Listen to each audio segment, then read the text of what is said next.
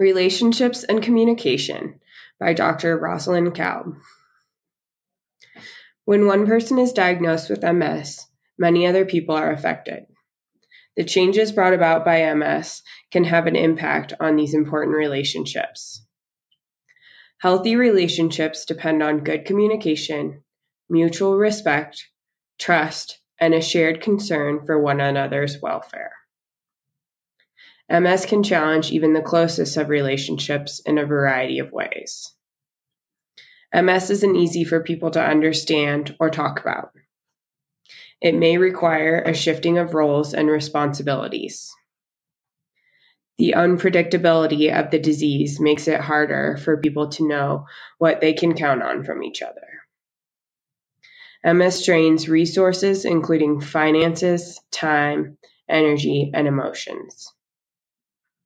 Effective communication is the key to managing these changes and challenges. The first step to establishing this type of meaningful communication is to deal with potential obstacles. Most MS symptoms aren't clearly visible. Even the most loving spouse or caring friend can't read another person's mind.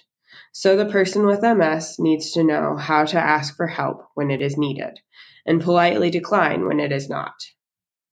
Family members, friends, and colleagues need to remember that what they see on the outside may be different from what the person with MS is experiencing on the inside. No time, no place. We live busy lives in a busy world. Effective communication takes time and focus. Setting aside the time for important, distraction free conversation is essential. This means no cell phone, no computers or TV while talking. Different communication styles. It's important to respect each other's communication styles and find a comfortable way to broach even the most sensitive topics. Mood and cognitive issues. Mood changes caused by MS can make conversations difficult as can the problems with attention, memory, and information processing that can occur. Addressing these problems with your healthcare team can have a positive impact on your communication. People communicate in different ways by talking, touching, emailing, texting, and so on. Body language is also a form of communication. However, one is communicating, the goal is to convey messages clearly, respect the feelings of the other person, and invite rather than discourage a response, allowing time and space for a response. Tips for talking. Do's. Do make time for talking. Do acknowledge differences in coping and communication styles.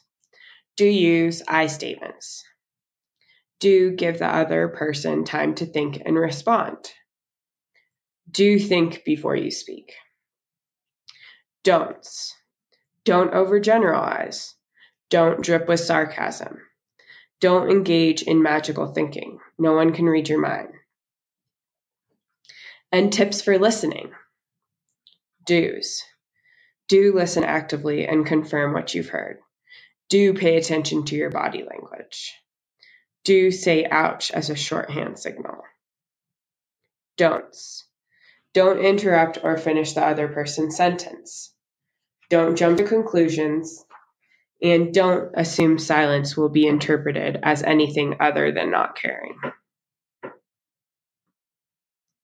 Mental professionals are trained to help you and your partner communicate and process each other's communication more effectively.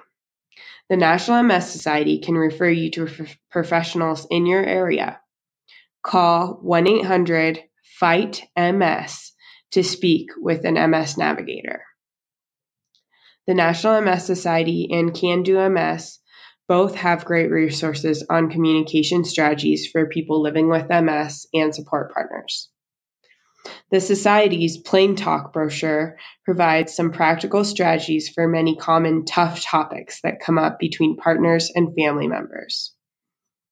Some other resources from Can Do MS include the webinar It Takes Two to Communicate, the webinar Relationships and Building a Satisfying Partnership, and the article Support is a Two Way Street Tips for Partners Who Care About Each Other.